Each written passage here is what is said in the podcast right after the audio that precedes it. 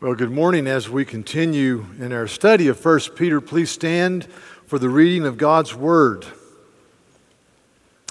This is 1 Peter chapter 2, verses 9 through 10. But you are a chosen race, a royal priesthood, a holy nation, a people for his own possession, that you may declare the praises of him who called you out of darkness into his marvelous light. Once you were not a people, but now you are God's people. Once you had not received mercy, but now you have received mercy. This is God's Word. Thank you. Please be seated. So in this study of 1 Peter, he's writing to the church scattered throughout Asia Minor. He refers to them as elect exiles. And as you read this book that's called A Mini-Systematic Theology, he's preparing the people for a time of persecution and social marginalization, where they're going to be mocked and belittled for their faith and considered to be outside of societal norms. We call it a soft persecution before the Diocletian persecution. So he's preparing them for a difficult time. And as he does that, he reminds them in chapter 1, really verses 1 through 12, of their standing in Christ and what the Lord has done for them. He says, for example, in verse 2, he says that these people, he calls them elect exiles, according to the foreknowledge of God the Father, in the sanctification of the Spirit, for obedience to Christ and for sprinkling with his blood, may grace and peace be multiplied or lavished upon you. In other words, you're eternally loved by the triune God.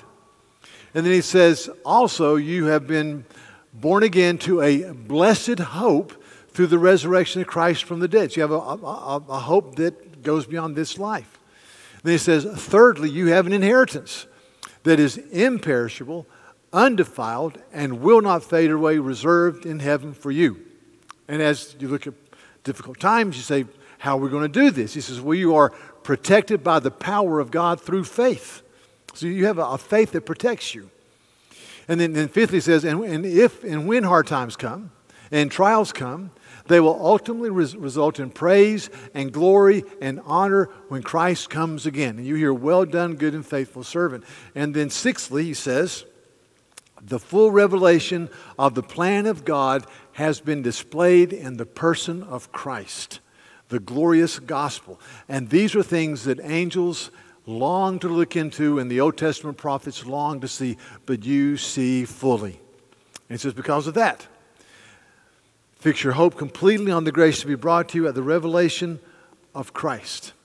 And then he talks about the fact that they are to have a future inheritance as an incentive. And then he talks about living as the renewed people of God. He says, love one another fervently from the heart, verse 22 of chapter 1, fervently from the heart, with deep passion. For you've been born again, not of perishable seed, but of imperishable. And then he talks about, remember who you are, remember what Christ has done for you. And then he says, remember this word, this gospel is enduring forever, verse 23. He says, you've been born again, not of perishable, but of imperishable seed, through the living and abiding word of God. All the flesh is like grass, and his glory like the flower of the grass, that the grass will wither and the flower will fall, but the word of the Lord remains forever. And this word is the good news that was spoken to you. It's such a beautiful statement. And then you get to chapter 2. And he says, as you live as the renewed people of God, be very careful that as you taste the goodness of the Lord, that you strip away, you get rid of malice and guile and hypocrisy and envy and slander. Because you've tasted the goodness of the Lord, you go forward. And you people, he says, are living stones. You're living stones, and you've been called to the Lord. And as living stones, you are to offer up as a holy priesthood sacrifices acceptable to God through Jesus Christ. You're living stones. God is changing, working in your heart by the Holy Spirit, showing you how to live. Living stones. We're living stones. And he's putting us together to be a spiritual house of worship to the honor and the glory of the name of Christ, and to offer sacrifices that are acceptable to the Lord. And it says this spiritual house is built on the foundation or the cornerstone of Jesus Christ. He says, for you, it is a rock of beauty and glory and joy. For the world is a rock of offense. They stumble over him. But you're different. You're different. And we come to verses 9 and 10. But you, church, but you are a chosen people, a royal priesthood. You are a holy nation, a people belonging to God, that you may declare the praises of him who called you out of darkness into his marvelous light. For once, not a people. Now you are the people. You are the people of God. So this passage is, let me tell you, it's glorious. I mean, it's just a beautiful statement, and it just makes your heart want to sing. But it starts off with saying this. You're a chosen people. A chosen people. In the Old Testament, and in the book of Genesis, verse 18, or chapter 18, the Lord says this to Abraham. He says, Abraham, you shall surely be a great nation, a mighty nation, and all the nations of the earth shall be blessed in you. You go to chapter 22 of Genesis, verses 17 through 18. It says, I will surely bless you, Abraham, and I will surely multiply your offspring as the stars of the heaven and as the sand that is on the seashore. And your offspring shall possess the gates of his enemies, and in your offspring shall all the nations of the earth be blessed. So, called to bless the nations of the earth. And then we go to Deuteronomy chapter 7, when the Lord speaks to his people, Israel. And he says this in chapter 7, verse 6, listen, for you are a people holy to the Lord your God. The Lord your God has chosen you to be a people for his treasured possession out of all the peoples who are on the face of the earth. It was not because you were more in number than the other people that the Lord set his affection upon you and chose you, for you were the fewest of all the peoples. But it was because the Lord Jehovah loves you and is keeping the oath that he swore to your fathers, that the Lord has brought you out with a mighty hand and redeemed you from the house of slavery, from the hand of Pharaoh, who is the king of Egypt. And so here's the promise. To the nation of Israel, and through the nation of Israel, Abraham's seed, all the nations will be blessed. And that is brought to fruition in the person and work of Christ, who died on the cross, fulfilling the Old Testament sacrificial law in the once-for-all sacrifice. And then the Holy Spirit is poured out upon the church at Pentecost. And men and women from many tribes, tongues, people of the nations spoke the word of God in their own language. And God did a new and glorious thing. So now we are the new people of God. We are Israel fulfilled. We are the new people of God. So the new people of God, the old wine of ethnic orientation, is replaced by the new wine of the gospel of grace for all the nations. And so we read in the book of Revelation this statement. In Revelation chapter 7, it talks about worship in glory. And it says this, verses 9 and 10. Listen. After this I looked, and behold, a great multitude that no one can number, from every nation, from all the tribes and peoples and languages, standing before the throne and before the Lamb, clothed in white robes with palm branches in their hands, and crying out with a loud voice, salvation belongs to our God who sits on the throne and to the Lamb. And then verses 13 and 14. And then the elders addressed me, saying, who are these clothed in white robes? From where have they come? And I said to him, sir, you know. And he said to me, these are the ones coming out of the great tribulation. They have washed their robes and made them white in the blood of the Lamb. In heaven, you wash your robes in the blood of the Lamb, but they're clean white. These are the new people of God, the people that God has brought unto himself from every tribe, tongue, people, and nation. And I read that, and then I go to Romans chapter 2, and this is amazing. Please try to get this. Romans is written by a guy named Paul. Okay, Paul was trained in the most extreme form of Pharisaism, and the Pharisees were the purity party. The Pharisees said, God may have made all the people, but really the Jews are just more special than everybody else. And really, among all the Jews, there are Pharisees who are even more important than the rest of the Jews. And among the Pharisees, there are the strict Pharisees who are really on the travel squad, and they ride the bus around the stadium and go down the hill. But they're the only ones that do that. See, so Paul says, you know, I am a Pharisee of the Pharisees. When it came to keeping the law, I was faultless. Man, I was the man. So he's trained to think, we're better. We're the top of the heap. That's what he's been trained to think. And so when he writes this, and what I'm going to read to you now, it is an absolutely mind-boggling statement. I want you to get that. And it just shows the greatness of the gospel. This is what he says. Romans chapter 2. For all who have sinned without the law will also perish without the law. Gentiles. All who have sinned under the law will be judged by the law. Jews. Verse 17, for if you call yourself a Jew and rely on the law and boast in God and know His will and approve of what is excellent, if you consider yourself to be a guide to the blind, a light to those in darkness, an instructor of the foolish, a teacher of the children. Let me ask you a question, he says. You who teach others, do you teach yourself? While you preach against stealing, do you ever steal? The answer is yes.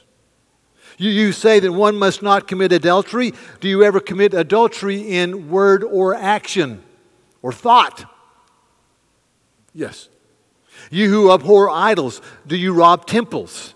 You who boast in the law, dishonor God by breaking the law, for it is written, the name of the Lord is blasphemed among you. And then he says, he writes this in verse 28 and 29.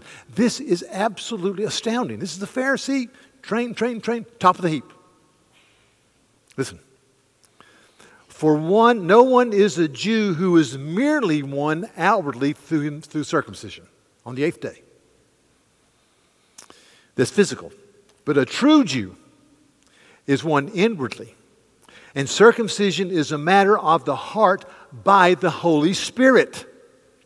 Not by the letter, and his praise is not from man, but from God.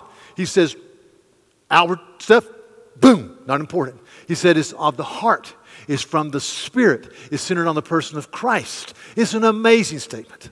It's mind-boggling, really. When you think about Paul's background. Therefore, you go to Ephesians chapter 2. I know I'm reading a lot of verses, but I want you to get this. Ephesians chapter 2, Paul says, Jew and Gentile are now one. One. Jew and Gentile. There's no division wall between them because the cross has destroyed any division between the Jews and the ethnoi or the nations. One. One people of God. Then verse 19 of chapter 2, consequently or therefore. You are no longer strangers and aliens, but you are fellow citizens with the saints and members of the household of God. Chosen people. Israel completed to bless the nations.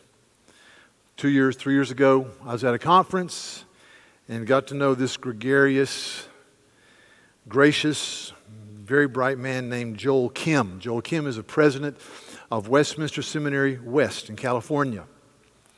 Just full of laughter, full of joy.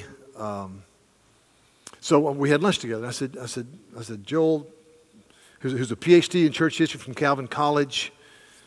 Very bright guy. I mean, really bright guy. I said, you're from California. Help me think through the issues of race and reconciliation. Help me think. Now, just let me give you this background. California today is 42% white, 31% Hispanic, 15% Asian, 6.5% African American, 1.8% Native American, and 0.5% Pacific Islander. Those are the major groups. So I said, help me think through this. And this guy is His family suffered horribly in the Korean War. They were able to come to the U.S. when he was 9 with nothing on their backs except their clothes, nothing but their clothes. And they made economic living for themselves, and they raised their children in the way of the Lord, and they've been a blessing to many people. It's a wonderful story. He said, well, let me say this. So I preach everywhere, president of a seminary, and I'll preach in a lot of white churches. And he said, and oftentimes people from the majority culture say to me, Brother Dr. Kim, when we look at you, we don't see a Korean, we see a brother in the Lord. He said, so far so good. And then they say this, he says. Then they say, God is color blind. And he said, he laughed. He said, but let me tell you something. That is very offensive to me. Very offensive. And he said, and it should be to you. I said, I didn't say to him what I was thinking, because what I was thinking is, I've said that a good bit. And I didn't want to confess that to him. So I just sat there and smiled and nodded. He said, God made me Korean. My parents are Korean. They're wonderful people. We should rejoice and be glad in our background, our ethnicity. So because God made us and placed us where we are in our family unit, in our situation. But realize this, that the ultimate identification is indeed Christ in me, the hope of glory. So I thought, I am glad. So I'm thankful for my background, Scot, Irish, Western North Carolina, mountain people, basically from Scotland and Ireland, really. And I'm glad for that. I do covet, to be honest with you, a British accent. I wish could somehow, instead of this hillbilly twang, I wish I could speak like a Brit. I just like that. But I've got a constant, as I am thankful for my heritage and rejoice in that. I need to always say to myself that my primary identification in my ethnoi, I'm a chosen person in the household of God. See, when my ethnicity, as a believer, if my ethnicity is a higher motivation than my identity with Jesus Christ, I need to go deeper into the light. See, when ethnicity is paramount and you're not governed by a higher call, isn't it? Let me tell you what happens historically, potentially. When your ethnicity is supreme, you have what happened in India in 1947. 1947, partition, part of the Indian subcontinent on the east and the west were declared to be Muslim areas, and the subcontinent primarily Hindu. And so 14 million people were displaced. Up to, we think, 2 million people were butchered, killed, because there was a controlling authority was released with nothing to undergird true living. See, when our controlling authority is released, who do you see? You see Jesus. You see a passion for the gospel, a love for the nations. But you see, so in our own lifetime, 1994, a little country right in the central eastern part of Africa called Rwanda. 10 million people. The Hutus, who were 85%, rose up against the Tutsis, and in 10 days, 800,000 people were butchered because ethnicity became the cry of their hearts. And they didn't kill 800,000 by dropping bombs. They killed them with machetes. They didn't have rifles. They killed them with machetes as they cried out, "Kill the cockroaches." Our lifetime, most of us. Or you have the neo-Nazi movement or whatever. So what I'm saying is, if I am more proud of my ethnicity than I am the glory of the gospel of Christ, I need to go further in the light, and I need to repent. I think a little gospel hymn from about years and years and years ago, "Turn your eyes upon Jesus. Look full in his marvelous face, and the things of earth will grow strangely dim in the light of his glory and grace." So if you see Christ, then these issues, we can rejoice in this and be glad, but these issues grow dim. in the light of his glory and grace. C.S. Lewis, there's a quote in the bulletin that's under point 3, a wonderful book called The Four Loves. Lewis died in 1963, taught English literature at Oxford, and he wrote this shortly after World War II, and it's very humorous, but boy, he makes a great point. He says this: I once ventured to say to an old clergyman or pastor who is voicing this sort of patriotism, but sir, aren't we told that every people thinks its own men the bravest and its own women the fairest in the world? He replied with total gravity. He could not have been graver if he had been saying the creed at the altar, the Apostles' Creed. Yes, but in England, it's true. And then Lewis says this: to be sure, this conviction had not made my friend, God rest his soul, a villain, only an extremely lovable old ass. It can, however, produce asses that kick and bite.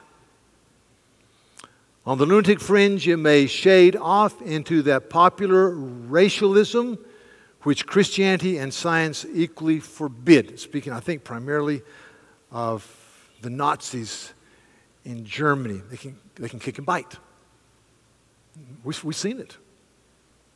So I'm saying, church, chosen people, my identification primarily must be in the glory of Christ. Now, once a year, I have the opportunity of going to North Africa and teaching at a regional seminary. And there are men and women from 5 countries in North Africa that come to the seminary. The poorest nation among those nations is a country called Mauritania. Mauritania is on the west coast. 90% of the country is the Sahara Desert. 4.8 million on the Human Development Index scale with the United Nations. It's like 150 out of 162 countries. Poor. It's the Islamic Republic of Mauritania. 99.5% of the people there supposedly are Muslim. The church is like 0.3%. It's just short, small. But at this class, last January, these guys were there from Mauritania. Now, they're considered to be the lowest of the low on the pecking order in North Africa. Got the Berbers and the Arabs, and they're way down here. Slavery still exists in Mauritania, believe it or not. These are 3 guys. The guy to the left always wore a very thick coat and a stocking cap, and it was 75 degrees. And, you talk to them, you realize they're from the Sahara Desert. 75 to them is bitterly cold. He lived in the Sahara Desert. But he spoke incredibly good English. He had worked for an English company in Africa. The other 2 guys spoke no English. One of them was a principal. The other was a pastor. They're all elders in churches. I loved these guys. I mean, I hung out with them. I had this guy translate. We prayed in groups together. They were just delightful. They had, 2 of them had to get on a bus or go 8 hours to get to an airport, to fly from one airport to the major airport in their country, and then fly from that airport to Tunisia. I mean, it was a 2-day ordeal to get to where they were in this seminary. And they were fun. They had a great sense of humor. When I was teaching, I would tell jokes, and they were always the punchline, and they loved it. They would, hit each other in the back. And really, I think they appreciated my sense of humor much more than you guys do. And when we sang songs in Arabic. They did. I just kind of hummed. I would stand beside them because they were full-orbed, and I just loved these guys. Had lunch with them. We would communicate. Even though they could speak English, no English, this guy would have to translate. We really understood each other as brothers in the Lord.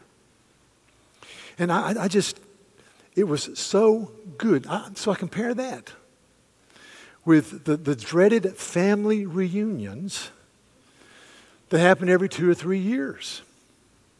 And you go to your family reunions. And you meet cousins that you haven't seen in 2 or 3 years. And many of them are not believers. And so You see them and you say, how are you doing? Doing fine. How's your health? See, I talk all the time, so I'm pretty good at conversation. How's your health? Well, how are the kids? If you're married, how's work? And then you think, do you like football? No. Oh gosh, okay. Have you seen Downton Abbey the movie? No. I'm done. In 10 minutes, I'm done. I'm serious. And so there's this uncomfortable silence as you eat food, and then you leave. Never with these guys. I could spend 5 days with them talking in sign language because we're brothers in the Lord. How's your family? What's it like to be persecuted in Mauritania? What's the lifestyle like? What are you doing? What's the future of the church? Are you encouraged? What are you studying the Word? What do you teach it in your church? How is it? What are the marriage barriers in your culture that just, how can we help you there? No. These are my people, not my cousins. These are my people. And you say, well, you're a pastor. No, this is normal. You read the scripture. You are a chosen people. These are my people. I get together with believers and I just thought, man, this is glorious. Now, we need to love non-believers and love cousins and think of things to talk about. I know, but don't miss this. Do not miss this.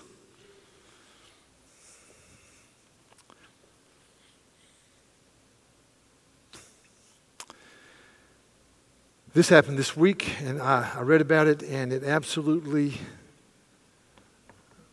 took my breath away. There was in Dallas, Texas, you've probably read about it. I haven't followed it that much. I've just kind of read some headlines.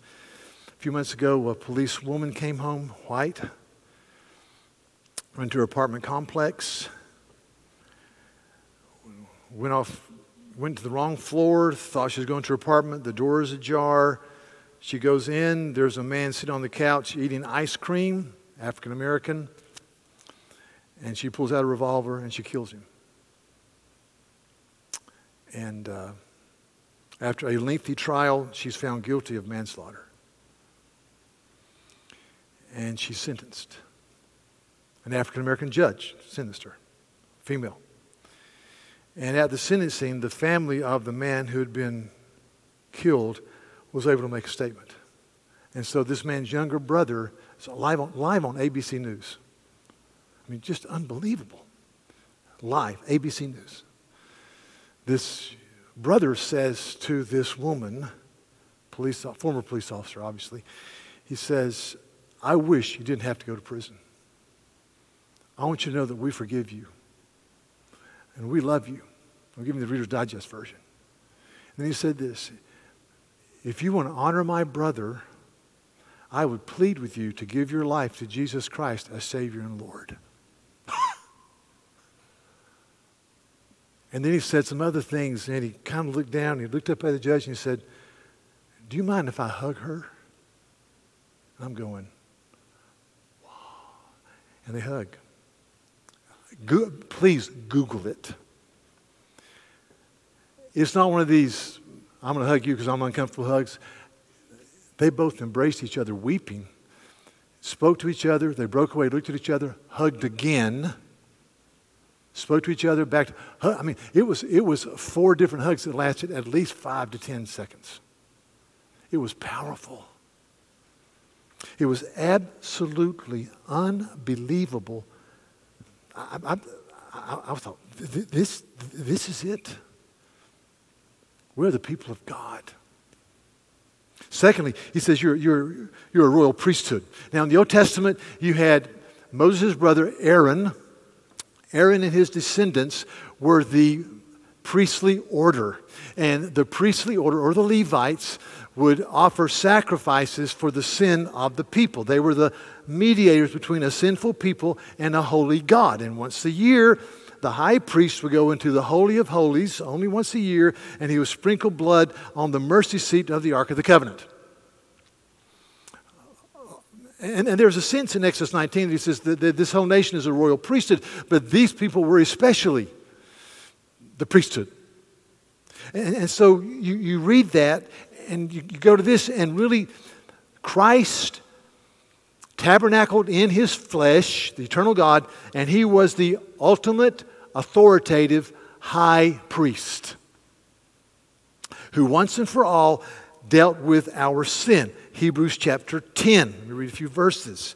Hebrews chapter 10, first of all, in verse 4 or 5, it says this. Yeah. It says that it is impossible for the blood of bulls or goats to make one's sin go away. It is impossible for the blood of bulls and goats to take away our sins. So Christ became the Lamb of God who took away our sin. And so you read in verse 11, it says this, for every high priest stands at his service, offering repeatedly the same sacrifices, which can never take away sins. But when Christ had offered for all time a single sacrifice for sins, he sat down at the right hand of God, waiting for the time that his enemies will be made a footstool. For by a single offering, he has perfected for all time those who are being sanctified. Once and for all time, single sacrifice, Christ alone. So the priestly function has been fulfilled in the person of Christ. I love dogs, so I refuse to go see a movie that has a dog in it because the dog always dies. And I at least said, so I just, nope, dog in it, not going to see it. I would love to have a dog. My wife will not let me have a dog. She says we travel too much, and the neighbor next door does not like dogs, and he would not treat our dog very nicely. But if I could have a dog, I would get a lab, a big lab. Not one of these, you know, the doodle dogs, the cockadoodle, or whatever you call the doodle dogs that don't shit. The new dog that's so trendy. I don't like those dogs. I mean, they're big poodles. I just don't like big poodles. But man, labs. I get two labs. And just to remind me of this, I would name them this: Alone and Once for All. Come on in, Alone. It's time to eat. You're saved by Christ alone, through the work of the cross alone, to the glory of God alone. Alone. Because you forget. I don't want to forget. Or once for all. Or single, you know, I'm single. Just once for all, one single sacrifice. God has made us right. So this is who we are. We are a royal priesthood. That's what I'm saying. We're a royal priesthood. So we've been talking about this. Let me just throw it out. We have what we call your three people that you know in your circles of influence who are unchurched, or you know they're not believers. And I'm saying, you are a royal priesthood. You represent the living God to people without the living Christ. So you write down their names, you pray for them, and by Easter, which is, I think, April the 12th, 2020, you will have spoken the name of Christ to them. You will. You not just lived it out, but you've spoken it to them. You've lived it out and spoken it. That's what we should be. That's what we should be doing, church. And God forbid that we don't preach the gospel. And I plead with you, if you're not a believer this morning, hear this message. Christ is the only mediator between God and man. He died on the cross for your sins with a real physical body and real shed blood. And he rose from a real grave on Easter Sunday with resurrection power with a body. We are to declare the praises of him who called us out of darkness into his marvelous light. Thirdly, he says we are a holy nation. Holy nation. A people belonging to God. I love my country. I do. And I'm at a parade, and I hear a marching band, and I see Old Glory go by with a color guard. Man, my heart swells with joy. We have an Air Force base close here, and occasionally when our kids were growing up, a plane would fly overhead, and I would always catechize them with this statement. You hear that sound? Yeah, Daddy. That is the sound of freedom. Don't forget it. Don't forget it. A couple of examples. By and large, I think of episodes in our country's history where we have had valiant people. I read a book a couple months ago about the Revolutionary War with George Washington, and I didn't realize the brutality of the Revolutionary War that the colonial soldiers received and put into ships and left to rot, basically. The Hessians, Germans hired by King George III to come here and fight against the Americans were brutal, and they had a rule: take no prisoner. They would kill people in the field, the Hessians. And the colonial people hated the Hessians. And then on Christmas night, 1776, George Washington goes across the Delaware, surprises this Hessian army, kills a couple of hundred in the battle, but takes 900 prisoners. And the troops start chanting, take no quarter, or take no prisoners. And Washington says, no, we will treat these men with dignity. In fact, they had a supper for the officers of the Hessians, and they buried their commander who was killed with full honors, and they escorted these men into the interior and sent them back to Germany. And I thought, wow. Stephen Ambrose, one of my favorite writers about World War II, writes about the fall of Germany, and Germany is being decimated, and the Soviets are coming in from the east, and the Americans from the west, and the Brits, primarily the Americans. And he said this, he said, the Germans were fleeing from the Soviets because to meet the Soviets, who had lost 20 to 23 million people, by the way, to meet the Soviets meant death, murder, rape, and destruction. To meet the Americans, with exceptions, but by and large, to meet the Americans meant chewing gum, chocolate, and tobacco, and safety. Now today it would be kale, fat-free yogurt, and kombucha juice. I don't know, but yeah. But those were all good things then. Now we go, ooh, no, it's good things then. But I mean, I remember reading that Stephen Ambrose, and then historically you can't argue with that. And tears flooded my eyes. So I'm thankful. And I also would say very quickly, these troops that were fighting valiantly, there were other troops here and other troops here, and the army was totally segregated. So we had a long way to go. We had Asian, Japanese troops, and African American troops, and these guys. I love my country. Hear me. If my primary identity is love for country or a political party or a school, I need to go deeper into Christ.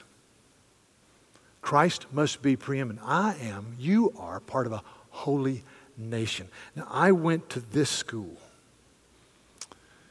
I'm very thankful for the Citadel. I've met and loved and many, many cadets and professors through the years that have blessed my life. I love my school. Now, my school, the Citadel, has an alma mater. And it's, you know, every school has an alma mater. Some of them are kind of embarrassing. Ours is really pretty good. So let me just rehearse my alma mater with you and tell you where I'm going with it. It goes like this. O Citadel, we praise thy name for all the world to hear. No. We sing thy fame for all the world to hear. And in the paths our fathers showed us follow without fears. Peace and honor, God and country, we will fight for thee. O Citadel, we praise thee now and in eternity. So, I can hang with that until the last line. So you're standing there, you know, as a grad, you're saluting and you're singing this. And whenever we get to the last line, and in eternity, I just start laughing. I start chuckling. I don't be disrespectful, but I'm standing there. And I'm thinking, you know, Revelation 7. A vast host of people that no one can number from every tribe, tongue, people, and nation. Resurrection bodies, which means we have perfect sight. And we're celebrating. And because we have perfect sight, we're looking to the Lamb that was slain. And as we look to the Lamb that was slain, the Lord Christ, we can see the nail prints in His hand that held Him to the cross so that I would not have to go to judgment. And you see the nail prints in His feet where He was held on the cross. You see the spear print from His side. And you see his forehead that's been crushed with a crown of thorns. And it is glorious. And you're singing and you're rejoicing and you're so glad. And you lean over to someone next to you and say, "Hey, buddy, I've just been thinking how wonderful the Citadel was." Really? And in eternity? No, I don't think so. Hey, remember... Have you ever heard about this thing? It happened in January 2017, number 4 through to number 13, national championship. I don't think so. January 2019, 44-16. I don't think so. Now, what I'm saying, church, is that I want to live that way now. I want to be a holy nation now. I want to be Christ-centered now. I want to be a royal priest now.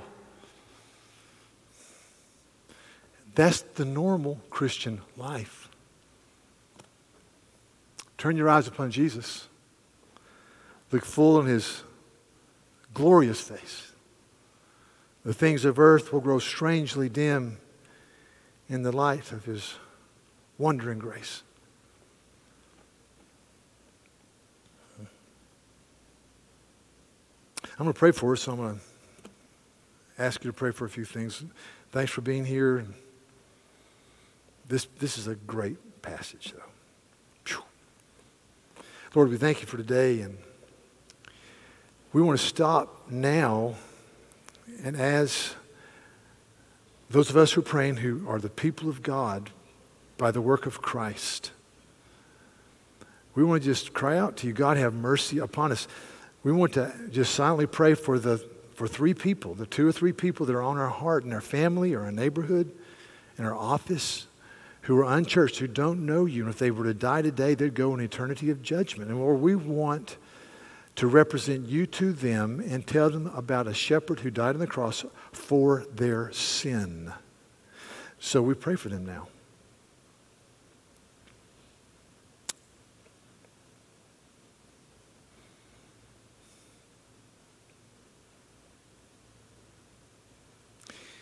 Lord, we pray that You would make us keenly aware that our primary identity is not our ethnicity or our geographic location, our familial heritage,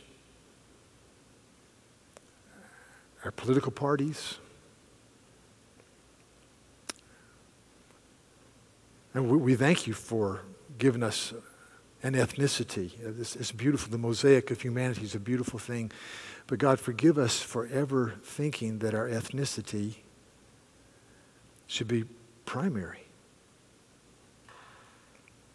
Help us to be people who boldly say with grace and dignity that we are a chosen people by virtue of the cross of Jesus. I pray we'd be a royal priesthood in proclaiming Christ to those around us. Lord, please let us do that. Oh, and make us a holy nation. God, we thank You that many of us are Americans, most of us. It's a land of opportunity. But forgive us for ever wrapping our Bibles in the flag. Forgive us for ever thinking that we are the best. As C.S. Lewis says, it may make us a misguided, lovable person, but that type of attitude can kick and destroy. We don't want that. May Christ be preeminent in our lives. Come, Holy Spirit, in Jesus' name. Amen.